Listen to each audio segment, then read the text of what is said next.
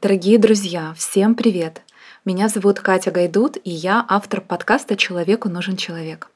Напоминаю вам о том, что у моего подкаста есть спонсор. Это бренд H&M. В этом месяце я также буду задавать вопросы от бренда о моде, красоте и стиле. В этом выпуске я встретилась с Ульяной Нешевой, художником, дизайнером и татуировщицей.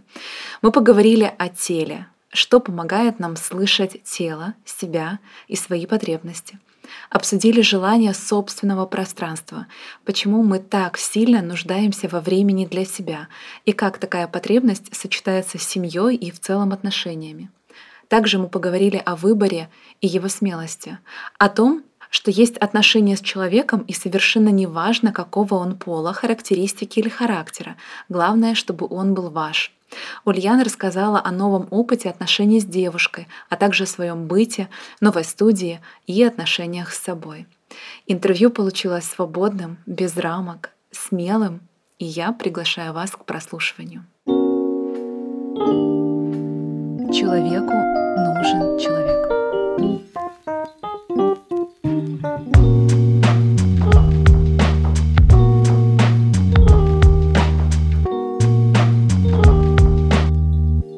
Лена, привет. Привет. Я по традиции задаю тебе свой самый-самый любимый вопрос. Кто ты? А, я в первую очередь э, художник, свободный человек, не знаю, женщина, мать, нужно, наверное, упомянуть. Как-то так. Я когда готовилась к интервью с тобой, я тебе уже говорила перед тем, как мы с тобой общались, как мы с тобой стартовали наш подкаст, о том, что тебе очень мало информации. Угу. И я реально прошу тебя немножко рассказать о своей жизни. А, лично я из того, что я знаю, расскажу, да, что ты открыла свою тату-студию, у тебя есть сын, и ты, как я поняла, живешь на Подоле. Это все, что я знаю. Но, может быть, ты расскажешь немножко вот о себе, э, приоткрой дверь в свой мир немного. Ну, это, в принципе, все, что и есть. Я, да, открыла студию свою, а, долго к этому шла. Наверное, это была... Мечта? Да, это была мечта, но это была такая мечта, не, вот не конкретная мечта, а просто какой-то образ, э, который был в голове. Вот. И вот во время карантина, когда все мы сидели по домам, мне просто... Я ее увидела уже вот, э, не знаю, детально ее более как-то визуализировала. Вот, и да, ее открыла совсем недавно. А что было до? Ты э, тату-мастер. Я знаю, у меня очень много друзей, подруг, которые делали у тебя татуировки. И как ты знаешь, вот э, не прямо, а косвенно я тебя слышала. На мне нет ни одной татуировки. Но тем не менее, мне очень интересно сегодня с тобой поговорить про тело. Мне очень с тобой интересно поговорить про, про связь непосредственно тела а, с мыслями, про связь тела с человеком.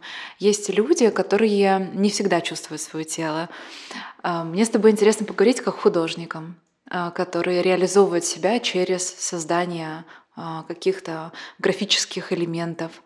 А, мне с тобой сегодня интересно поговорить про минимализм, потому что ты выглядишь исключительно вот идеальным минималистом, то есть даже придраться э, ни к чему.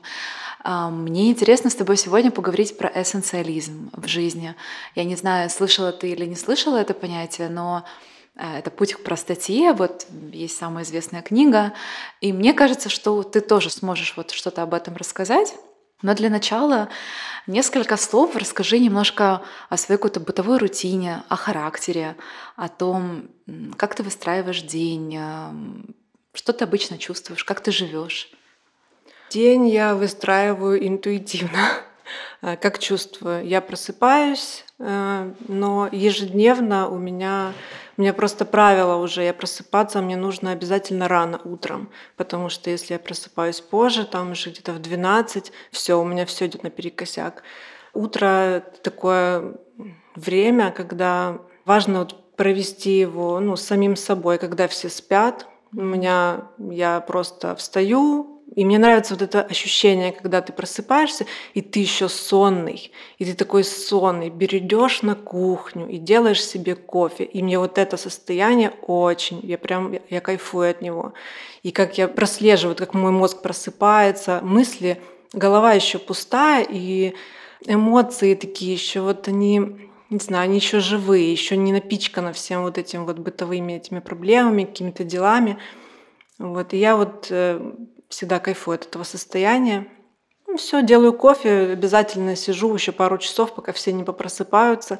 Вот, кайфую, и дальше уже, как обычно, планы, строим планы и что-то делаем. А все это кто? Вот тоже, э, если ты готова, э, просто рассказать, как, как вообще, как с кем ты живешь, потому что я знаю только про сына, но Да, я живу с сыном. вы живете да. вдвоем. Мгм. Здорово. И ты сказала о том, что просыпаешься рано. А рано это сколько? Это 5, 6? А, часов, да. Ну, раньше семи нет, ну вот семь часов, да, стабильно. А как ты строишь свой день? Не знаю, я просто э, вечером, скорее всего, всегда по вечерам, либо рано утром, я расписываю план на день на, или на два дня вперед. Вот и все.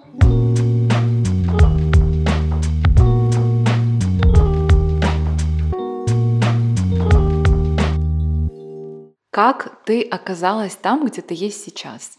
Ты анализировала вот свой путь?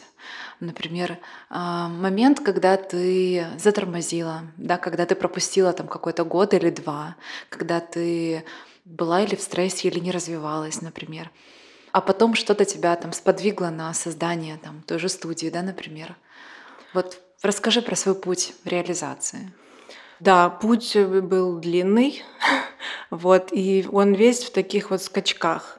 У меня периодически в жизни происходят какие-то события, которые меня тормозят, и потом я делаю скачок и иду вперед. Первый момент, когда я затормозилась, это я вышла первый раз замуж. Да. Вот. Почему это был тормоз? Ну, я не знаю, я поняла это только ну, уже когда я развелась. Вот. Ну а что ты этого- чувствовала? Не знаю, я просто влюбилась, и я просто перестала думать в нужном направлении. Не знаю, просто мозг перестал э, воспринимать одно и начал воспринимать другое, то, что мне оказалось совершенно не нужно. Давай расшифрую. Наверное, ты а, забила на реализацию себя и вошла полностью в Да. семью, в человека, в заботу о нем, в э, выстраивание быта, отношений и так далее. Да. А почему был такой перекос? Ты не анализировала, ты что-то искала вот, э, ну, в- таком состоянии, да, когда ты отдаешь себя фактически другому человеку. Что ты хотела в этом найти? Я не знаю, я всегда не- не- не- нельзя назвать плыть по течению, но я вот живу, да, и вот есть момент, и ну, я его проживаю и не анализирую сразу. Начинаю анализировать, когда понимаю, что что-то идет не так, и я не должна быть здесь и в этом месте, и ну, это не я. Вот только тогда я понимаю, что так, э, тут что-то не так, и нужно это анализировать и ну, двигаться в каком-то другом направлении. Вот, поэтому, да, вышла замуж, все пошло не так. Э, Я поняла, что я не развиваюсь, у меня нет, ну, у меня нет даже желания, желания вот писать. Потому что я всю жизнь я писала, я всю жизнь художник. И с самого детства я знала, я когда еще училась в школе, я знала, что я буду художником. Не знаю, как у других, но для меня это было нормой. Я знала, что я художник. Я всегда рисовала, я всегда придумывала что-то. Мне хотелось быть другой, не такой, как все. У меня вот какой-то м, образ меня уже тогда сложился, и я от него кайфовала. Мне нравилось быть художником, мне, нрав- мне нравился этот образ художника. Да, вышла замуж, все, этот образ куда-то развалился, э, родила ребенка, и ну, когда ребенку исполнился год, все, меня переключило. Я поняла, что все так, это не то, что должно быть. Я не здесь, я вообще не живу здесь, это не я. Вот. И все развелась, и у меня вот был такой толчок. Я начала писать живопись уже маслом, начала выставляться. Вот, и на меня такое более, да, ощутила себя на своем месте. Ну, потом тоже какой-то был... Я вышла замуж второй раз, а, и опять по новой. опять та же история, я опять не на своем месте, и, в общем, развелась. И тут появилась татуировка в моей жизни. Ну, тут уже поехало, пошло-поехало, открыла свою студию. Это была, ну, это нельзя сказать моя студия, это было просто как э, пространство для творчества, такая мастерская, вот, где я работала лет пять, одна. Вот. Потом, опять-таки, блин, все связано с мужчинами и с отношениями. Э, когда я работала одна, у меня тоже были длительные отношения с мужчиной, и я, как только я с ним расстаюсь, я как бы фактически, у меня опять новый какой-то этап жизни, я переезжаю на Подол, открываю большую студию, набираю мастеров. Это для меня большое, не знаю, большая очень перемена. Я всю жизнь работала одна, и тут получается так, что со мной работают люди, мы общаемся, и ну, какой-то уже, да, ну, это уже команда, это уже ответственность, это вообще да. другой этап угу. полностью, это очень круто. Я угу. хочу вернуться к мужчинам, если угу. ты не против. Не, не против. А ты знаешь, у меня вопрос такой самый, наверное, базовый, обычный, но главный. Ну, причина в мужчинах или в тебе?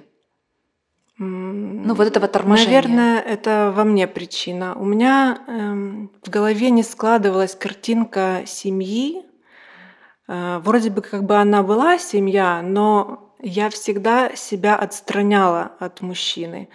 Я не афишировала отношения. Может быть, это тоже какой-то, не знаю, какая-то галочка. А, я не видела себя вот э, до конца жизни вот с этим человеком, и вроде как бы мы вместе, но как бы э, я одинока. Я всегда чувствовала себя одинокой, и мне вот не было вот единения какого-то, чего-то такого. А ты только с мужчинами чувствовала это одиночество? Или ты глобально сама по себе, вот знаешь, как тебе достаточно себя, например? А, да, наверное, глобально. Я всегда всю жизнь мне, э, э, я даже где-то писала о том, что э, оно у меня в крови одиночество. Не знаю, это, ну, мне, может быть, даже нравится это. Я, я не хочу от этого избавляться. В этом одиночестве я и нахожу саму себя. И от этого, собственно, наверное, и идет все, все, что я делаю, все, что я выплескиваю на бумаге, на холсте, это все оттуда. А чувствуешь ли ты, что, ну, вот как раз мужчина, в принципе, отношения — это очень классная история для всех, но чувствуешь ли ты, что, получается, они заполняют пространство твое, ну, вот внутри, снаружи, и тебе для себя, получается, у тебя нет этих внутренних рамок, а, внутренней какой-то сохранности себя, угу. и ты прям чувствуешь, что ты не... Вот либо ты уходишь от него, а, либо полностью ты как бы растворяешься, как сахарная вата на дожде, назову это так, да, вот ну, в руках друг, другого человека. Не пробовала ли ты вот этих рамок, да, например, выставить там, или создать себе свое место, там, сказать, что вот половину времени я реализовываю себя, половину я энергетически там с тобой, да? Не пробовала ли ты как-то миксовать, или ты всегда вот максимально как-то себя? Ну, в том-то и дело, что получается, что я миксовала, у меня было свое пространство, у меня всегда была своя мастерская, у меня всегда было вот то место для творчества, э, и ни один из моих там мужей, партнеров, они не ограничивали меня в этом. Это было вот я была в семье, э, я не могу сказать, что я там была плохая жена или что-то еще. Э, все было супер, но мне этого все равно недостаточно. Мне недостаточно вот этого пространства выделенного, да. вот. Э, сейчас э, я нашла тут баланс. Я уже три года встречаюсь, не знаю, боже мой, у меня отношения с девушкой, вот, и я никогда не думала, что может быть так. Может быть так, что мы настолько у нас гармоничные отношения, и они не влияют на мое вот это вот все внутреннее. Это как бы какая-то смена ориентиров, назову это так, в жизни, в ощущениях, в отношениях, правильно? Это вот только сейчас недавно появилось вот ощущение, что... Не знаю, у меня, наверное, просто не давит на меня вот этот образ семьи сейчас. У нас отношения, у нас, да, у нас фактически семья, но какие-то рамки, они, их нет. Мы практически сутками вместе, мы проводим время вместе. Но, я не знаю, это, наверное, это не потому, что девушка, это не потому, что мужчина. Это потому, что нашли вот этот вот баланс, гармонию Друг между, между другом. Да, да, хорошо. Да. Вот. И мы просто не знаю, просто наслаждаемся ну, и обществом друг друга. Но у нас абсолютно разные сферы и деятельности, и мы абсолютно разные. Мы настолько разные, просто я вот я такой э, интроверт, а она более активная, более общительная. Не знаю, это какой-то, ну это гармония просто, больше никак назвать нельзя. И не хочется больше убегать. Да, так, ну сейчас просто да, неоткуда убегать. Я у себя дома, я в своем вот комфортном состоянии, и мне не хочется никуда уходить. И я готова об этих отношениях говорить, потому что я чувствую гармонию. Если раньше я не говорила о своих мужчинах никому никогда, то есть у нас были отношения, муж, мы 6 лет вместе, но я не афиширую, я не говорю, о, этот мой муж, это моя идеальная семья, ребенок, муж, жена. Вот. Сейчас я готова об этом говорить, потому что да, я не чувствую никакого там ни давления, ни дискомфорта. Ни отторжения. Угу, как да. будто, а, ты знаешь, э, твоя история. Ну, вот да, как... я, да, вот я сейчас, да, реально нахожусь именно здесь и сейчас, и я должна здесь находиться. Я кайфую от каждого дня, от каждого момента. Здорово. Я еще один вопрос спрошу про мужчин, и мы mm закроем э, эту тему. А вообще, вот касательно мужчин, а, ведь раньше там была, были разные отношения, а, связываешь ли ты вот это с каким-то страхом, например, в детстве, который коснулся, например, тебя и твоего папу, да, там, какой-то агрессии со стороны мужчин. Вот э, я сейчас говорю по поводу твоего вот этого вот какого-то ускользания, да, из семьи, mm-hmm. из э, вот таких вот каких-то отношений. Вот было это связано с какой-то в... проявлением внешней какой-то агрессии, даже, знаешь, там, например, ну, прикрикнул кто-то, то есть это не обязательно э, рукоприкладство, а вот что-то, вот какое-то вот конфликт с папой, например, или с кем-то другим, который мог повлиять на тебя. Не было такого? А, ты знаешь, у меня у родителей идеальные отношения, они до сих пор вместе. Отец у меня очень, мы с ним даже немного похожи, он тоже немножечко такой консерватор, вот, и э, спокойный. У нас вся семья спокойная, у нас на повышенных тонах вообще никто никогда не говорил, э, поэтому и э, у меня не складывалось вот с моими да, бывшими мужьями. У них прикрикнуть это вполне норма, для меня это сразу вводит просто в ступор. Я не понимаю, ну, так не должно быть. А, если, ну, нельзя переступать вот эту границу. По поводу мужчин и отношения к ним. У меня скорее, почему э, не складывается, у меня большие требования, скорее всего. Я не знаю, вот вроде, ну, как бы сейчас не очень принято разделять мужчина, женщина, там все равны и все такое, но у меня все равно, если э, мой муж спит до 12, у меня начинает просто бесить. Я не знаю, я, да, может быть проблема во мне, э, я этого не отрицаю, но она есть, как бы, ну, и мне с этим жить или не жить. Вот, ну, бесит. Вот. И такое элементарное требование для меня важно, например. Важно, что я даю равноценно столько же, сколько и он дает. А как ты сейчас выстраиваешь отношения? Вот ну, что изменилось? Почему ты, ты постоянно в ресурсе, как я понимаю, да? То есть э, ты не делаешь что-то сверх. Ну, потому что когда мы в отношениях, есть такой момент, знаешь, когда ты пытаешься до сих пор пытаешься понравиться, до сих пор пытаешься быть ну, классной, очень боишься, когда тебя увидят не классной и так далее. То есть и ты постоянно в таком вот каком-то очень скованном, напряженном состоянии. А сейчас как у тебя вот внутри? Сейчас, не знаю, я в любви, и этим все сказано. Я просто не знаю, может, ну, опять-таки, женщины, мужчины, блин, так не хочется разделять, но оно есть, оно есть это различие. И, и сейчас я чувствую, что я я прекрасна, я всегда красива, я всегда желанна, я всегда э, самая лучшая. предыдущий опыт показал, что, оказывается, это было не всегда. И как мне уже потом объясняли, что мужчина не хочет иногда перехвалить, чтобы типа ты такая не зазналась и вся такая звезда и вообще, короче, Сейчас у тебя абсолютный баланс. Да, сейчас баланс, я чувствую, да, себя лучше всех. Это, мне кажется, самое главное.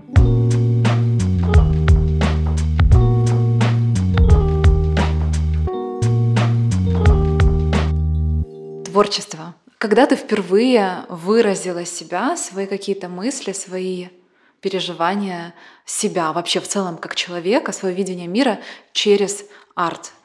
Как это было? Как это произошло? Не было ли у тебя страха, например? Расскажи про свой первый опыт вот, создания чего-либо. А, у меня никогда не было страха, что у меня что-то не получится, и я что-то сделаю не так.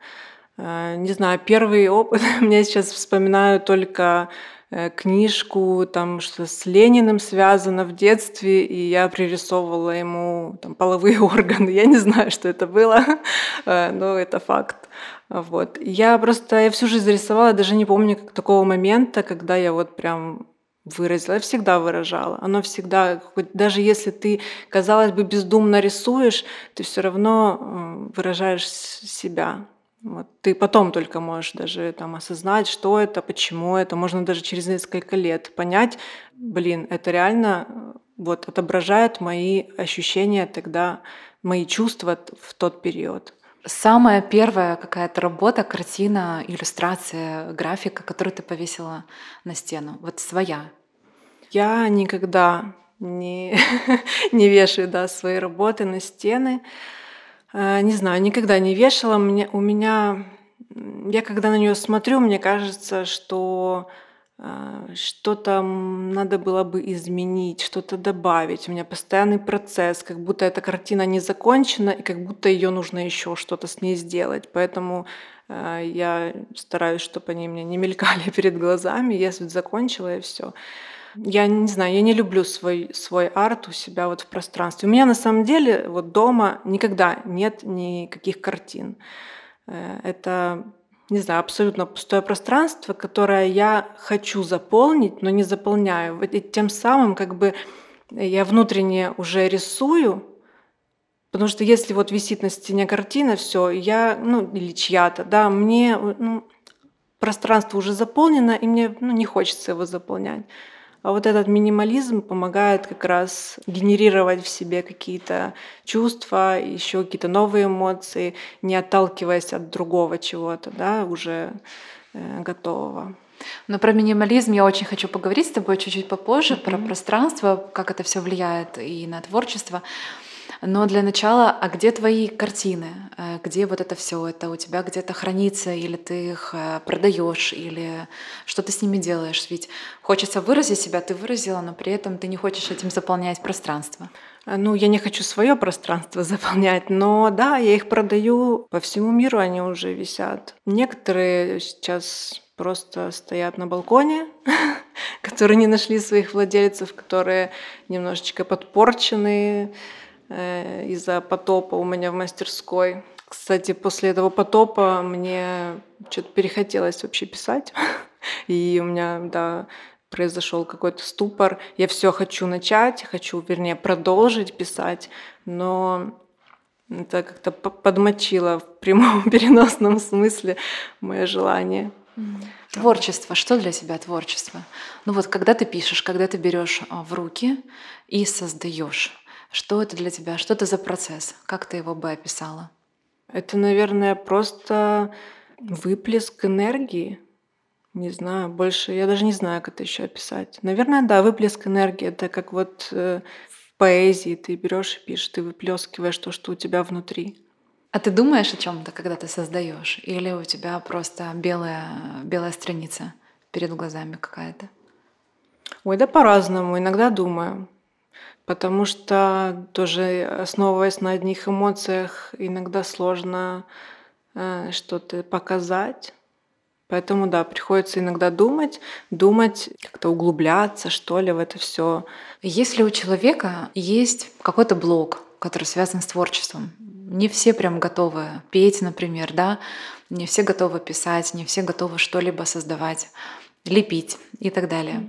А со стороны своего опыта, у которого этого страха нет, а есть у очень многих людей, что бы ты посоветовала ну вот, э, тем людям, у которых есть какой-то ступор, знаешь, перед белым холстом, белым листком или вообще вот страхом ошибиться? Ну, это, наверное, очень банально, но нужно просто начать. Это просто сделать, не знаю, хотя бы одно движение в эту сторону, и все.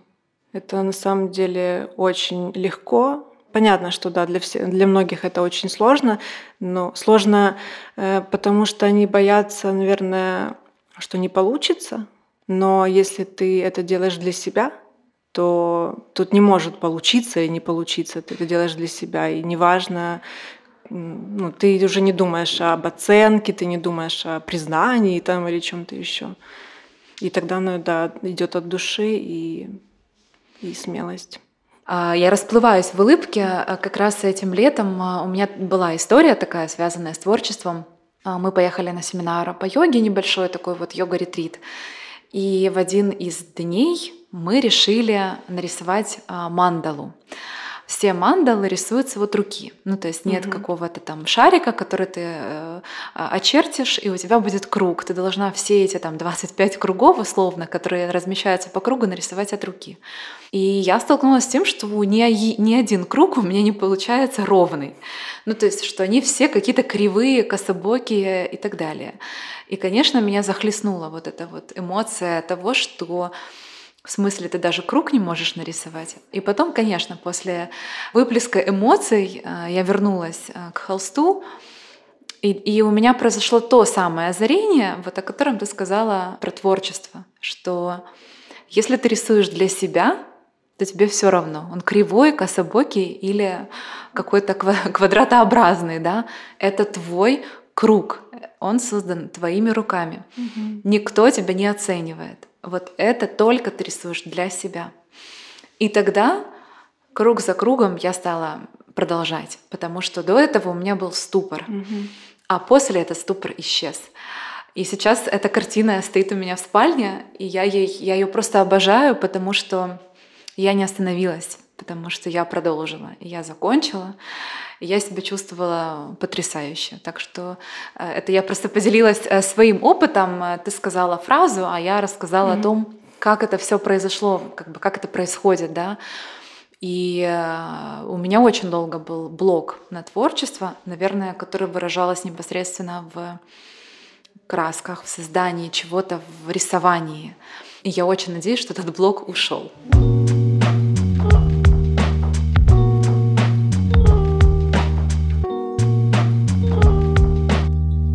А сейчас хочу тебя расспросить про а, людей, которые делают татуировки. Как mm-hmm. ты считаешь, зачем, почему, с какой целью? А, почему э, сейчас, вот мне кажется, что прям, ну, у меня практически нет знакомых, у которых нет татуировок. Ну, то есть у очень многих людей mm-hmm. они есть. Что ты думаешь по этому поводу? Это способ выразить себя, может быть. На самом деле причин много, почему делают татуировки. Для тебя, вот у тебя все руки в татуировках, я вижу просто. Что для тебя это? Почему ты делаешь э, татуировки? А, мне кажется, это красивым.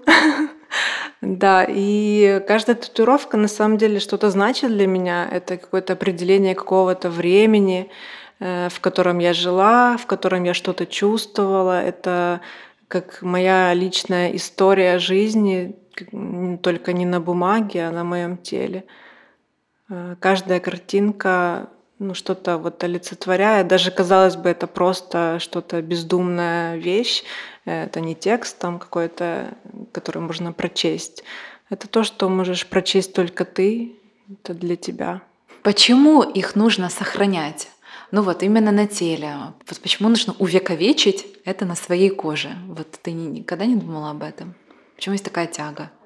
Почему тяга? Не знаю, наверное, потому что ну, люди всегда стремились что-то увековечить. Э, для них важно, чтобы это не ушло куда-то там в небытие. Вот, наверное, так. У тебя есть лимит в голове касательно татуировок? Как ты вообще относишь, э, относишься к тем людям, которые полностью себя а, закрывают, я бы так назвала, закрывают татуировками. Что это значит? Почему они так делают? Ну, у каждого свой, наверное, лимит э, красивого. Э, для меня, да, забитый в черноту мне не очень нравится. Я не, я не вижу в этом красивого. Мне кажется, если это женское тело, то татуировки должны подчеркивать его, подчеркивать его, не знаю, не достоинство даже, а просто нести какую-то эмоцию, не просто там в черноту наляпано и это ты видишь издалека какое-то просто черное пятно. Mm-hmm. Вот. Это должно быть красиво. У меня, да, лимит есть. Я как минимум шею не собираюсь забивать и лицо. Вот. А руки люблю. И, ну, я люблю минимализм. И, да, казалось бы, на моем теле много татуировок, и это уже по факту не совсем-то минимализм, но какая-то грань все-таки есть. И мне кажется, из-за того, что они вот маленькие, по всему телу разбросаны, все-таки сохраняется какая-то доля минимализма и красоты. Э, тоже я опять-таки задаю, может быть, вопрос, который ты не поймешь, но ведь кожа это так красиво, почему, э, почему нужно забивать рисунками, мессендж, мессенджерами, да, какими-то вот сообщениями непосредственно, фиксированными датами, фотографиями, картинами. Как ты считаешь, почему это делают э, люди? Блин, ну я в таком разрезе, честно говоря, не думала об этом. Э, да, кожа это красиво, но и татуировки это красиво. Ну, блин, каждому свое, у каждого, у каждого свое понятие красивого. И не знаю, это сложно ответить на этот вопрос мне. Я задала просто этот вопрос как человеку, которого просто, который mm-hmm. пока еще не в этой теме. И поэтому, поэтому я интересуюсь, mm-hmm. знаешь, как, как ребенок, который, ну, а что там, а как mm-hmm. там, за горизонтом. Да, поэтому мне интересно. Хочу поговорить с тобой про тело, про связь с телом. Был ли у тебя когда-то дисконнект со своим телом? А, я на самом деле только недавно начала любить свое тело. Я его не воспринимала, и я его прятала. Может быть, сейчас да, в отголосках моей, есть отголоски в моей одежде с этого времени, да, но я реально не, не воспринимала свое тело. Не знаю эти комплексы с детства, не знаю, откуда они. Э, мне никто никогда не говорил, что я уродка там, или у меня что-то не так. Э, но вот я не знаю, откуда растут ноги, но вот я никогда не была довольна собой. Только сейчас вот я пришла к тому, что я люблю свое тело, я люблю его таким, э, какое оно есть. А вот недовольство телом — это отвержение? Ну, получается, это попытка его... Вот ты правильно, да, сказала, что ты прятала. Я тоже заметила, что по стилю вот это вот а, какая-то мешковатость, это попытка спрятаться, запрятаться, скрыться. Ты не помнишь, откуда вообще это пошло? Может быть, это какой-то страх, какое-то нежелание себя показать? А, детства, вернее, как это было, наверное, с где-то лет с 13, когда у меня начались увлечения музыкой. Э, это был Курт Кобейн, Нирвана и все такое. И уже тогда я начинала носить балахоны. Балахоны, черные джинсы, все черное, все мешковатое, огромное, все больших размеров. Ну и все, оно как-то зацепилось еще тогда. Я не знаю, мне не хотелось тогда прятать свое тело. но просто вот ну, так произошло, что, э, может быть, совпало тогда мое увлечение. Э, и да я как-то тогда и не думала сильно о своем теле. Просто так случилось. Связь тела, Ульяна, это не только стиль, да, связь с телом — это еще и ментальная связь. Это когда ты прослеживаешь, там, как ведет себя более-менее там желудок, да, например, mm-hmm. комфортно или некомфортно. Это, эм, не знаю, какая-то физическая нагрузка, когда ты понимаешь, ты чувствуешь свое дыхание. Ты как-то сейчас э, чувствуешь вот эту взаимосвязь, может быть, с помощью медитации, может быть, с помощью, не знаю, пробежек. А как ты налаживаешь вот, это вот этот контакт с телом? Медитации в мою жизнь э, ворвались совершенно недавно. Вот. И я, честно говоря, еще немного боюсь этого. Э, каждый раз у меня очень, я не знаю, я чувствую какие-то странные эмоции. Мне вроде бы как бы нравится, но как бы страшно. Не знаю почему. Э, наверное, так глубоко еще не ощущала свое тело, и для меня это что-то такое еще, я так еще маленькими шажочками э, так прощупываю и иду дальше. Вот. А медитация, давай чуть приостановимся. Э, это ты как-то с кем-то медитируешь, кто-то тебя ведет голосом, или это просто музыка, и ты 10 минут расслабляешься, там, как это у тебя происходит? Ну, я так, я чуть-чуть почитала об этом, как это происходило. Э, сначала начала просто перед сном, э, я ложилась, да, и там, пыталась как-то Э, себя настроить. Потом, без музыки, без ничего. Да, без музыки, да, mm-hmm. в полной тишине. У меня был, э, я не знаю, это может быть это нельзя назвать медитацией, но я представляла себе, как я лежу на берегу э, моря или какого-то водоема, неважно, даже на берегу бассейна. И когда ты лежишь спиной на холодном песке, и тебя чуть-чуть так задевает вода волнами, капельку так вот сбоку, а сверху э, жарит солнце горячее.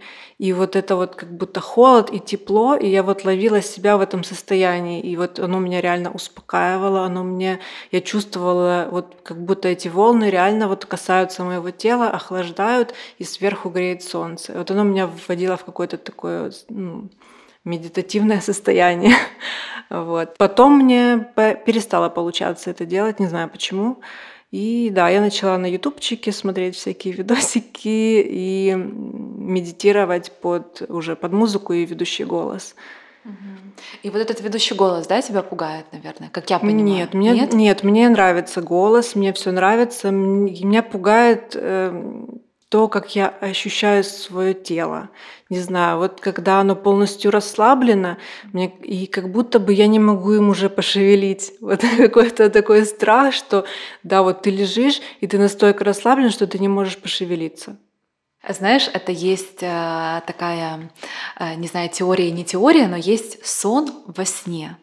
Это когда ты как бы спишь, угу. но ты не спишь. И тебе, например, снится сон, что ты спишь в своей комнате, понимаешь, сон. Хотя по факту это как бы как полусон такой. И вот мне кажется, что медитация, когда ты медитируешь, ты попадаешь между сном и не сном. То есть твое тело расслаблено, но в то же время ты как бы вроде не можешь пошевелиться, потому что ты как бы во сне. И на самом деле это где-то удивительное ощущение, как раз то, о чем ты рассказываешь, это то, к чему стремятся все в медитации.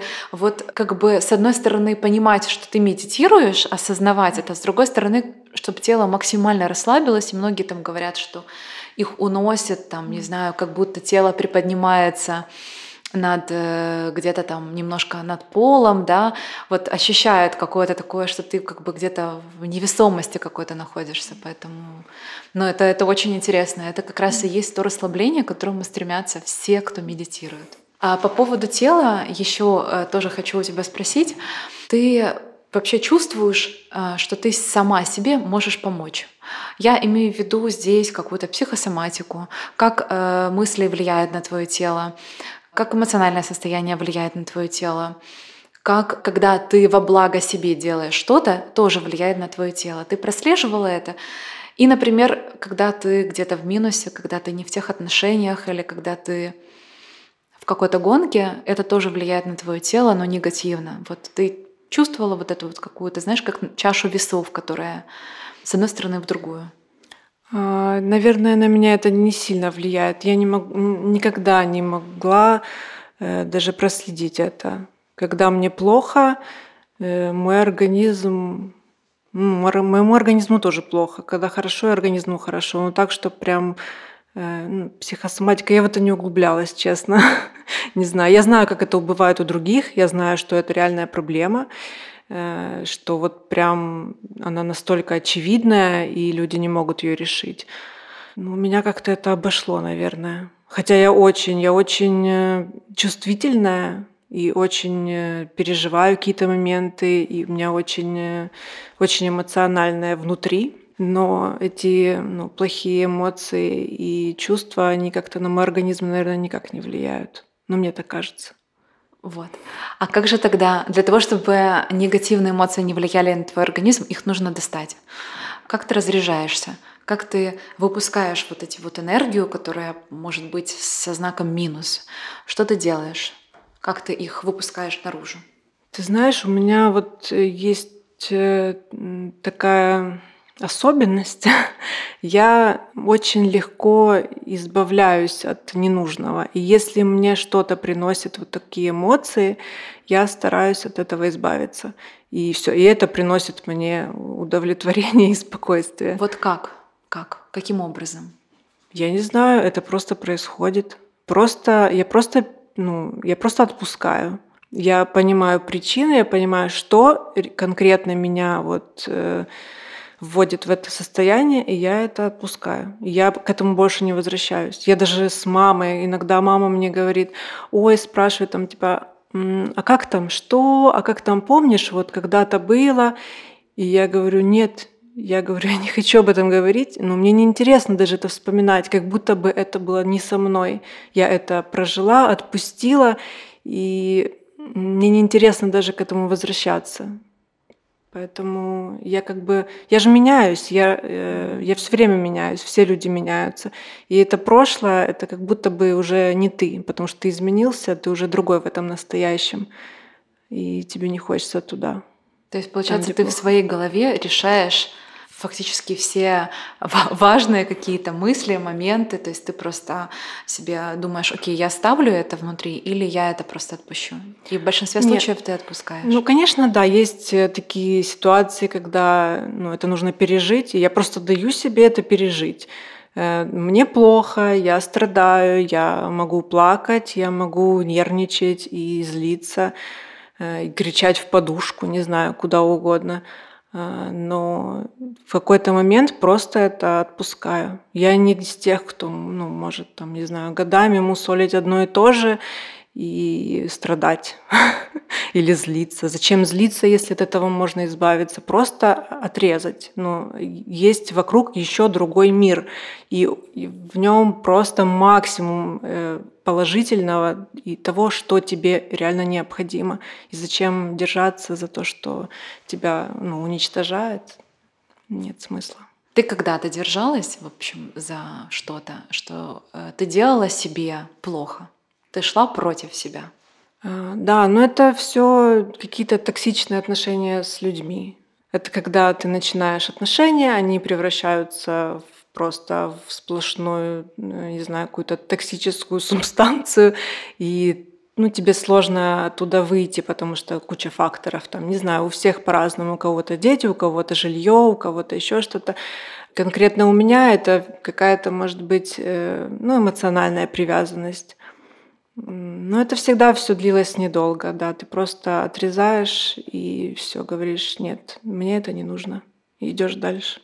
Да, но это не, не так э, сразу ты это чувствуешь. А многие девушки попадают в токсичные отношения и не понимают, что они в токсичных отношениях, они винят себя, а, потому что ну, это я, наверное, не дорабатываю, или я не нахожу контакта, или я недостаточно женственная, или еще что-то, или, или, или.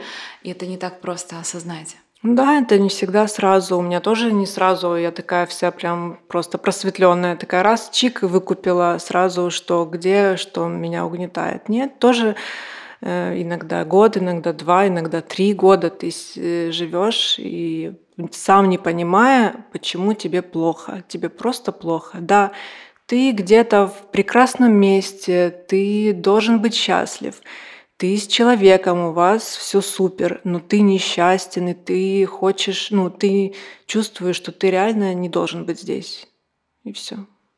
Как ты тоже, да, спрошу, вдруг у кого-то откликнется, а как ты чувствуешь, что ты несчастен? Потому что, с одной стороны, да, ты же просыпаешься, у тебя затягивает рутина, там завтрак, э, потом машина, работа, суета, и есть какие-то радости, там, например, выпить горячий кофе где-то в какой-то кофейне, да, или пройтись, прогуляться по парку. То есть в какие-то моменты ты счастлив. Или, например, там, выйти на балкон утром, ну вот как ты поняла, в какой, вот, что ты несчастный? Или это глобально, так вот каждую минуту ты это чувствовала? Да, это да, это когда ты выходишь на балкон с чашкой кофе, с прекрасным видом, и ты чувствуешь себя несчастным. И тебя это вот не радует. Это, да, и когда это реально тебя не радует, ты не, ты не видишь ничего хорошего в этом, то все, это значит что-то не так, и нужно не, это менять. Не твоя картинка, угу, не да. твоя как это сказать, не твоя реальность, да. назову это так.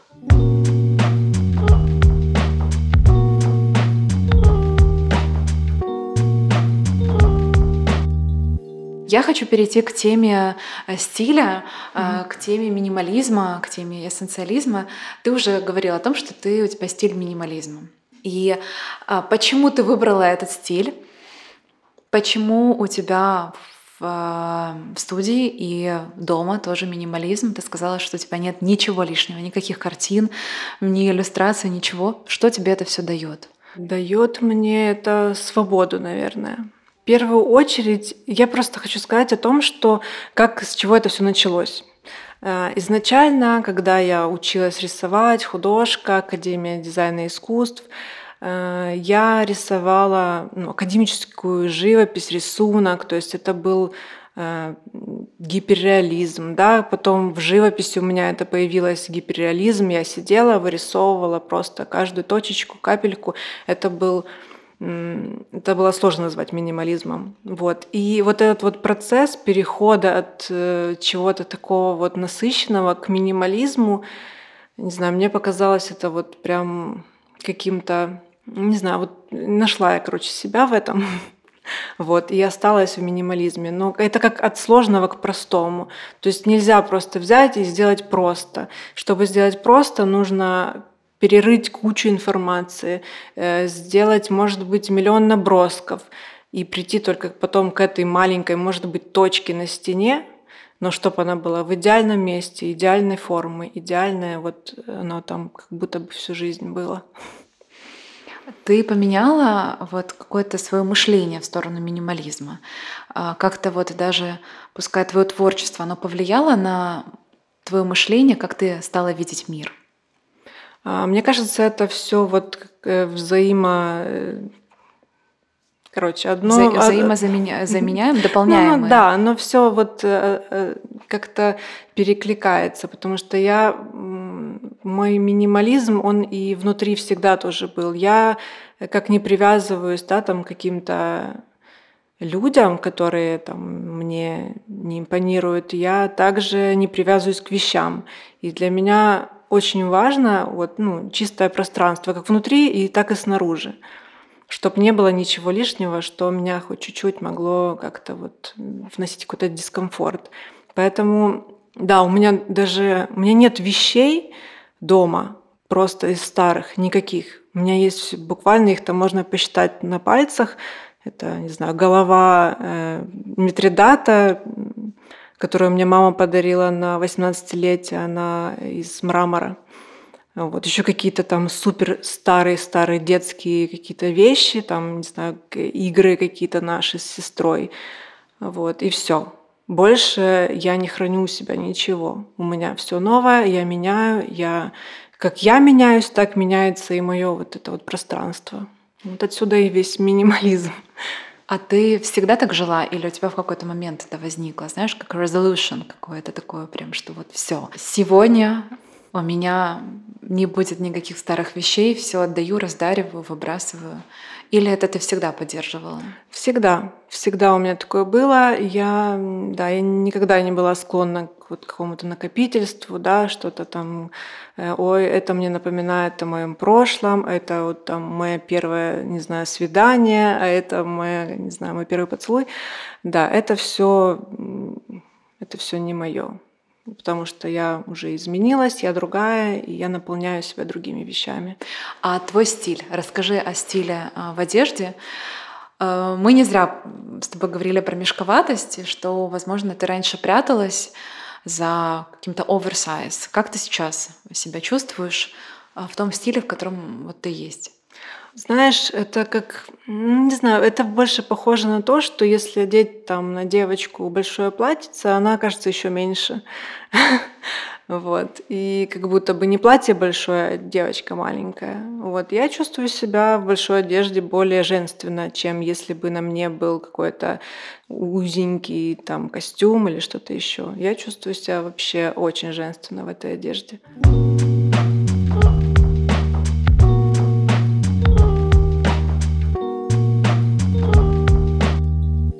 Я хочу, э, хочу перейти просто к рубрике. У нас У моего подкаста есть спонсор. Это бренд H&M. И у меня есть несколько вопросов от этого бренда. Если ты не против, я тебе их а, с удовольствием задам. Что для тебя стиль? Стиль для меня — это в первую очередь самовыражение.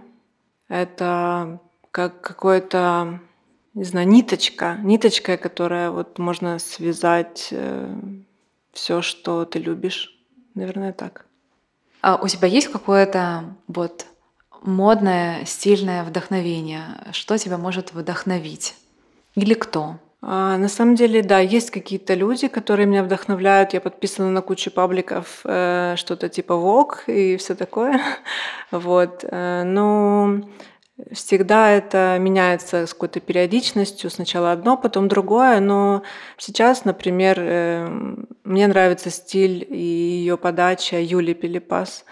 Вот. Мне кажется, она просто идеальна, вот прям настолько гармонична. И вот ее можно назвать просто Юля стиль Пелепас.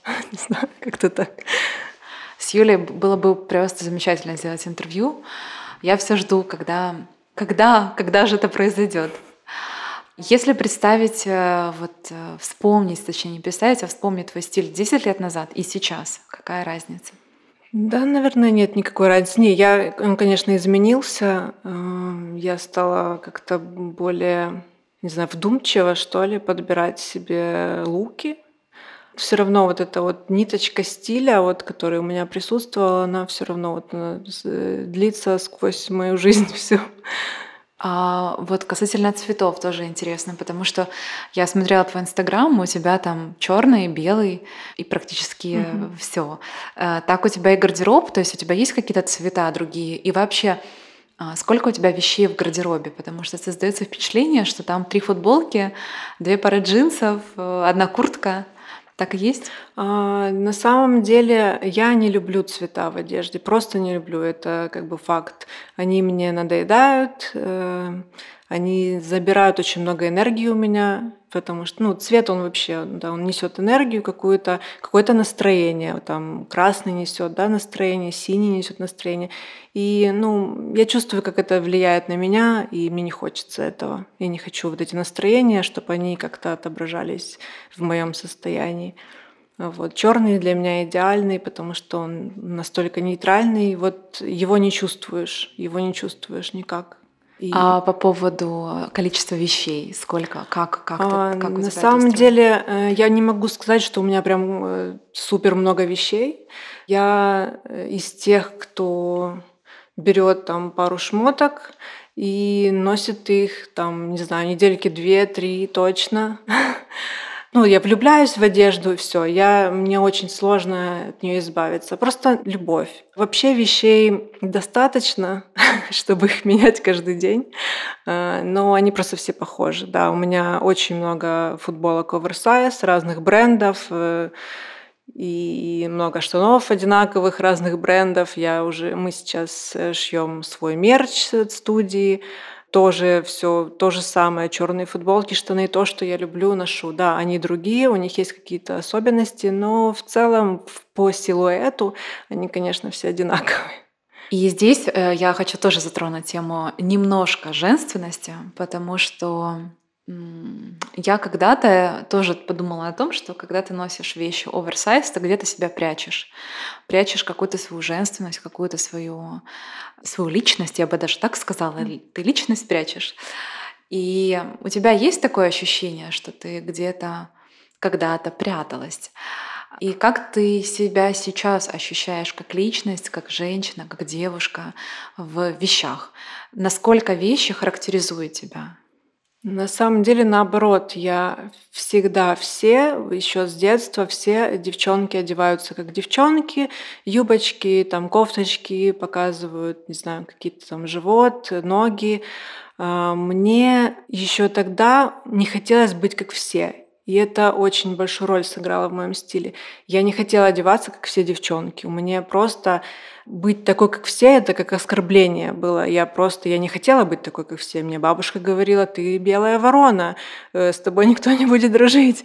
Я говорю, о, класс, я, ну, я хочу быть белой вороной, я не хочу так, как все.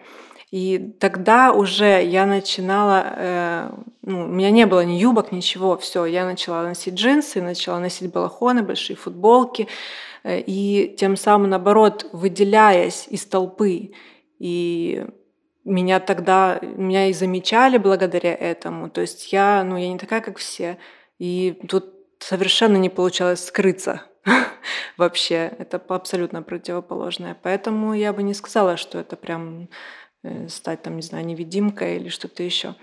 Мне кажется, такая одежда, как, э, не знаю, даже тот же большой там, пиджак оверсайз, он наоборот подчеркивает хрупкость и женственность женщины, э, нежели какие-то ну, более женственные, скажем, там вещи.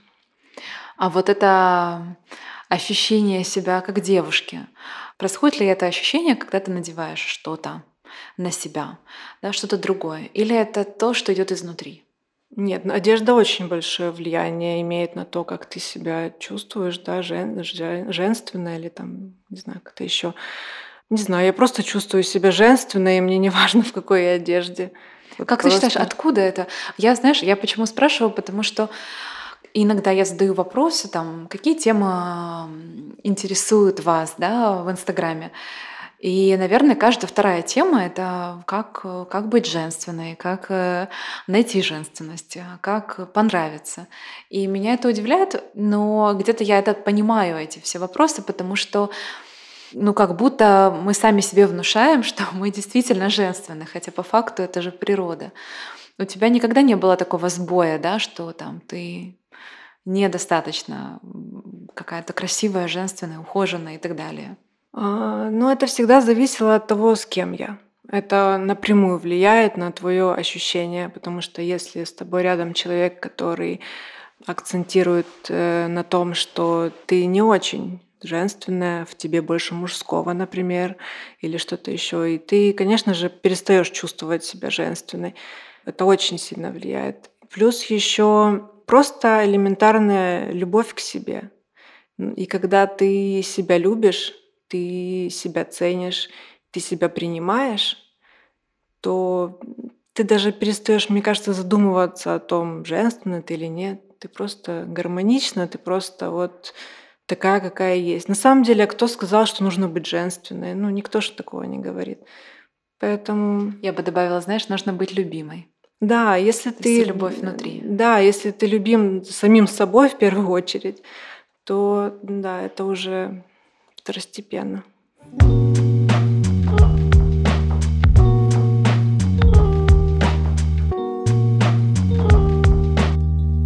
Мы с тобой уже подходим к завершению нашего интервью, мы болтаем час, и Ого. я хочу э, закончить уже интервью тем, чем мы начали. Мне очень понравилась твоя фраза. Ты сказала, что ты никогда не чувствовала какого-то Одиночество в смысле, что ты чувствовала иногда одиночество в паре, но когда ты сама с собой, ты не чувствовала этого ощущения, и тебе было хорошо с собой. Расскажи, пожалуйста, это вообще как? Это с рождения тебе вот прям супер комфортно с собой?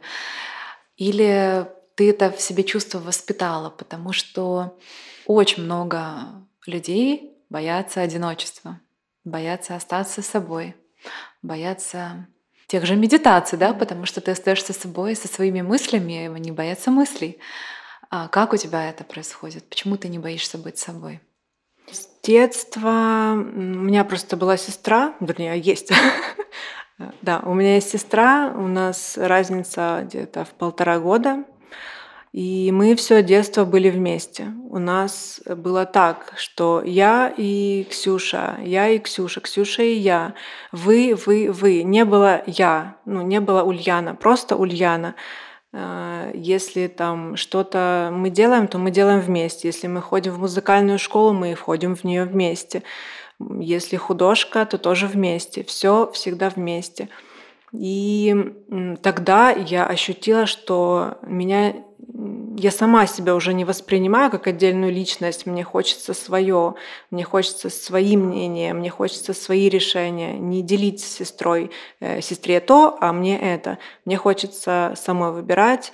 И, короче, я хотела себя вот как-то, не знаю, отделить Вот. И, ну и все. После того, как э, мы разъехались, да, у нас, у нас на самом деле очень прекрасные отношения. Просто мы разделились, и вот тогда я почувствовала себя отдельной единицей, и у меня полная гармония. Мне нравится это просто чувство. Мне нравится не чувство одиночества. Я не знаю, как это объяснить. Это то чувство, да, вот когда ты просто сам с собой. Ты знаешь, что ты не один, как бы, да, но ты все равно вот как отдельная единица, и ты у тебя свой мирочек внутри. И благодаря этому я и что-то творю. Потому что я, ну, я, не, могу, я не понимаю, как это вдохновиться чем-то, чтобы что-то сотворить. Ты, получается, что как будто заимствуешь что-то. А, у меня наоборот, мне нужно закрыться одной, мне нужно ни с кем не контактировать. Только тогда, там, через несколько часов после того, как я закроюсь от всех, э, у меня начинают появляться в голове вот какие-то не знаю, творческие порывы. И баланс. Как же держать баланс, а, когда ты творческий человек, и когда тебе прям хорошо одному, когда ты, тебе классно, когда ты творишь одному, и все же отношения, будь отношения с девушкой, с мужчиной, не знаю, просто отношения семейного плана. Как же вот эту золотую середину находить, да, когда тебе хочется и создать что-то а, в собой, в себе, да, как бы не не соприкасаясь с чужими какими-то взглядами, например, да, а, и все же выстроить а, семью, выстроить отношения и так далее.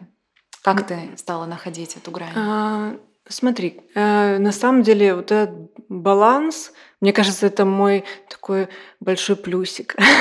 я э, горжусь этим, вот честно. Я горжусь тем, что я, у меня получилось э, не забывать про себя, да, следить за собой, развиваться, не забывать про отношения, да, и параллельно воспитывать ребенка самой, да. И мне кажется, я нашла этот баланс. Да, может быть, э, из-за того, что там, у меня не получались какие-то отношения, в это сложно поверить, но это не так. Э, эти отношения разваливались совершенно по другим причинам. Вот. Э, сейчас э, я просто в ди- вообще в дичайшем балансе. Мне кажется, я вот добилась того, что можно, можно совмещать карьерный рост, рост, что нужно же не забывать, да, про финансы и все это, бизнес, воспитание ребенка и плюс отношения с любимым. Это все потому, что ты как бы очертила свои территории, вот тоже, да, вопрос. Это как-то вот потому, что у тебя есть своя зона, как бы арт, у тебя есть э, своя квартира, где ты живешь с сыном. Вот, вот это все почему? Потому что ты не зависишь от другого человека или как? А, у меня на самом деле есть проблемка. Я э, контролировать люблю все сама. И вот да, я реально очертила все эти, эти зоны, и я в них работаю максимально настолько, насколько я могу. Да, я не могу сказать, что я там идеальный бизнесмен, и у меня там супер э, какая-то, э, не знаю, миллионная компания. Нет. Э, да, я не могу себя назвать э, просто там офигенной матерью, вот. Но идеальные в отношениях. Но я нашла тот э, баланс, тот, э, не знаю, планочку, да, вот за которой я еще могу допрыгнуть, и вот они у меня все вот на одном уровне. Вот, и мне вот в этом всем комфортно. Да, я немножечко эгоист, конечно, это тоже, но я не считаю, что это сильно плохо. Эгоизм это, ну, если он никому не вредит, вот, то почему бы и нет? Вот. И благодаря, может быть, этому эгоизму у меня и получилось выстроить баланс, потому что я думаю о себе, я думаю в первую очередь о себе, да, о своем ребенке, о том, что я хочу, как я хочу, чтобы жил мой ребенок, и как я хочу, чтобы жила я. Вот и все. И добавлю, нас, я уверена, будут слушать девушки, которые сейчас в отношениях, которые выстраивают отношения, которые, может быть, готовятся к замужеству. А как бы ты им посоветовала со стороны своего опыта пускай где-то травматичного, где-то негативного. Как бы ты сейчас выстраивала отношения, вот прям вот, знаешь, так со стороны здорового эгоизма, да? Что бы ты делала, что бы ты посоветовала? А, ну, честно говоря, вот в своей жизни я бы, наверное, ничего не меняла, потому что любой опыт и травматичный, он дает тебе что-то понять, он тебя направляет, отрезвляет где-то. Вот, поэтому э, главное, не знаю, ничего не бояться, просто ну, делать то, что ты чувствуешь. Вот как ты чувствуешь, так и делать. У меня так всегда было, и я ни разу об этом не пожалела. Я всегда делала только так, как чувствовала. Я не думала, я ни с кем не советовалась никогда, э, чтобы выйти замуж или развестись. Я не спрашивала, ой, а как лучше, а может не стоит, а может быть это. Ты просто делаешь, и все. А там уже у каждого своя жизнь, и он должен ее сам прожить. И все запрограммировать просто невозможно. То есть сейчас там условно а, остановиться и сказать, нет, вот я сейчас буду здоровой эгоисткой, я буду действовать там во благо себе, ну, мне кажется, это сложно, да, если ты уже где-то в отношениях. Я имела в виду, знаешь, что вот когда ты уже в отношениях, mm-hmm. когда ты уже где-то немножко растворяешься или не всегда вспоминаешь о себе, вот как действовать сейчас тем, кто медленно входит в семью, мне кажется, нужно просто внутренне для себя очертить какие-то границы и определить для себя э, приоритеты. Наверное, так. И, ну и все, и действовать вот э, как-то ориентируясь на них. На самом деле все идет от любви к себе. Вот. если ты в отношениях и что-то ты чувствуешь, что тебе недостаточно пространства, нужно о нем просто попросить и сказать, мне нужен один день в неделю побыть одной. И все. Это так просто. Просто. И так сложно одновременно, правда. Нет, не знаю, мне кажется, это не сложно. Если это просто вот проговорить с человеком, мне нужно, вот это необходимо для моего душевного спокойствия, это нужно для моего творчества. Ты хочешь, чтобы я развивалась, ты хочешь, чтобы я была счастливой? Дай мне один день в неделю всего лишь. Это не так сложно. Спасибо. И дай, пожалуйста, свой посыл, хотя ты уже дала много посылов, но, может быть, это будет какая-то конкретная фраза тем людям, которые будут слушать а, наш подкаст. А, наверное, хочу сказать, чтобы не боялись, не боялись делать шаги, не боялись просто не знаю, просто улыбаться на самом деле. Иногда так страшно просто сказать слово или страшно ну, сделать шаг. Э, не бояться, не бояться отпускать, не бояться открываться к чему-то новому, жить. Спасибо тебе большое.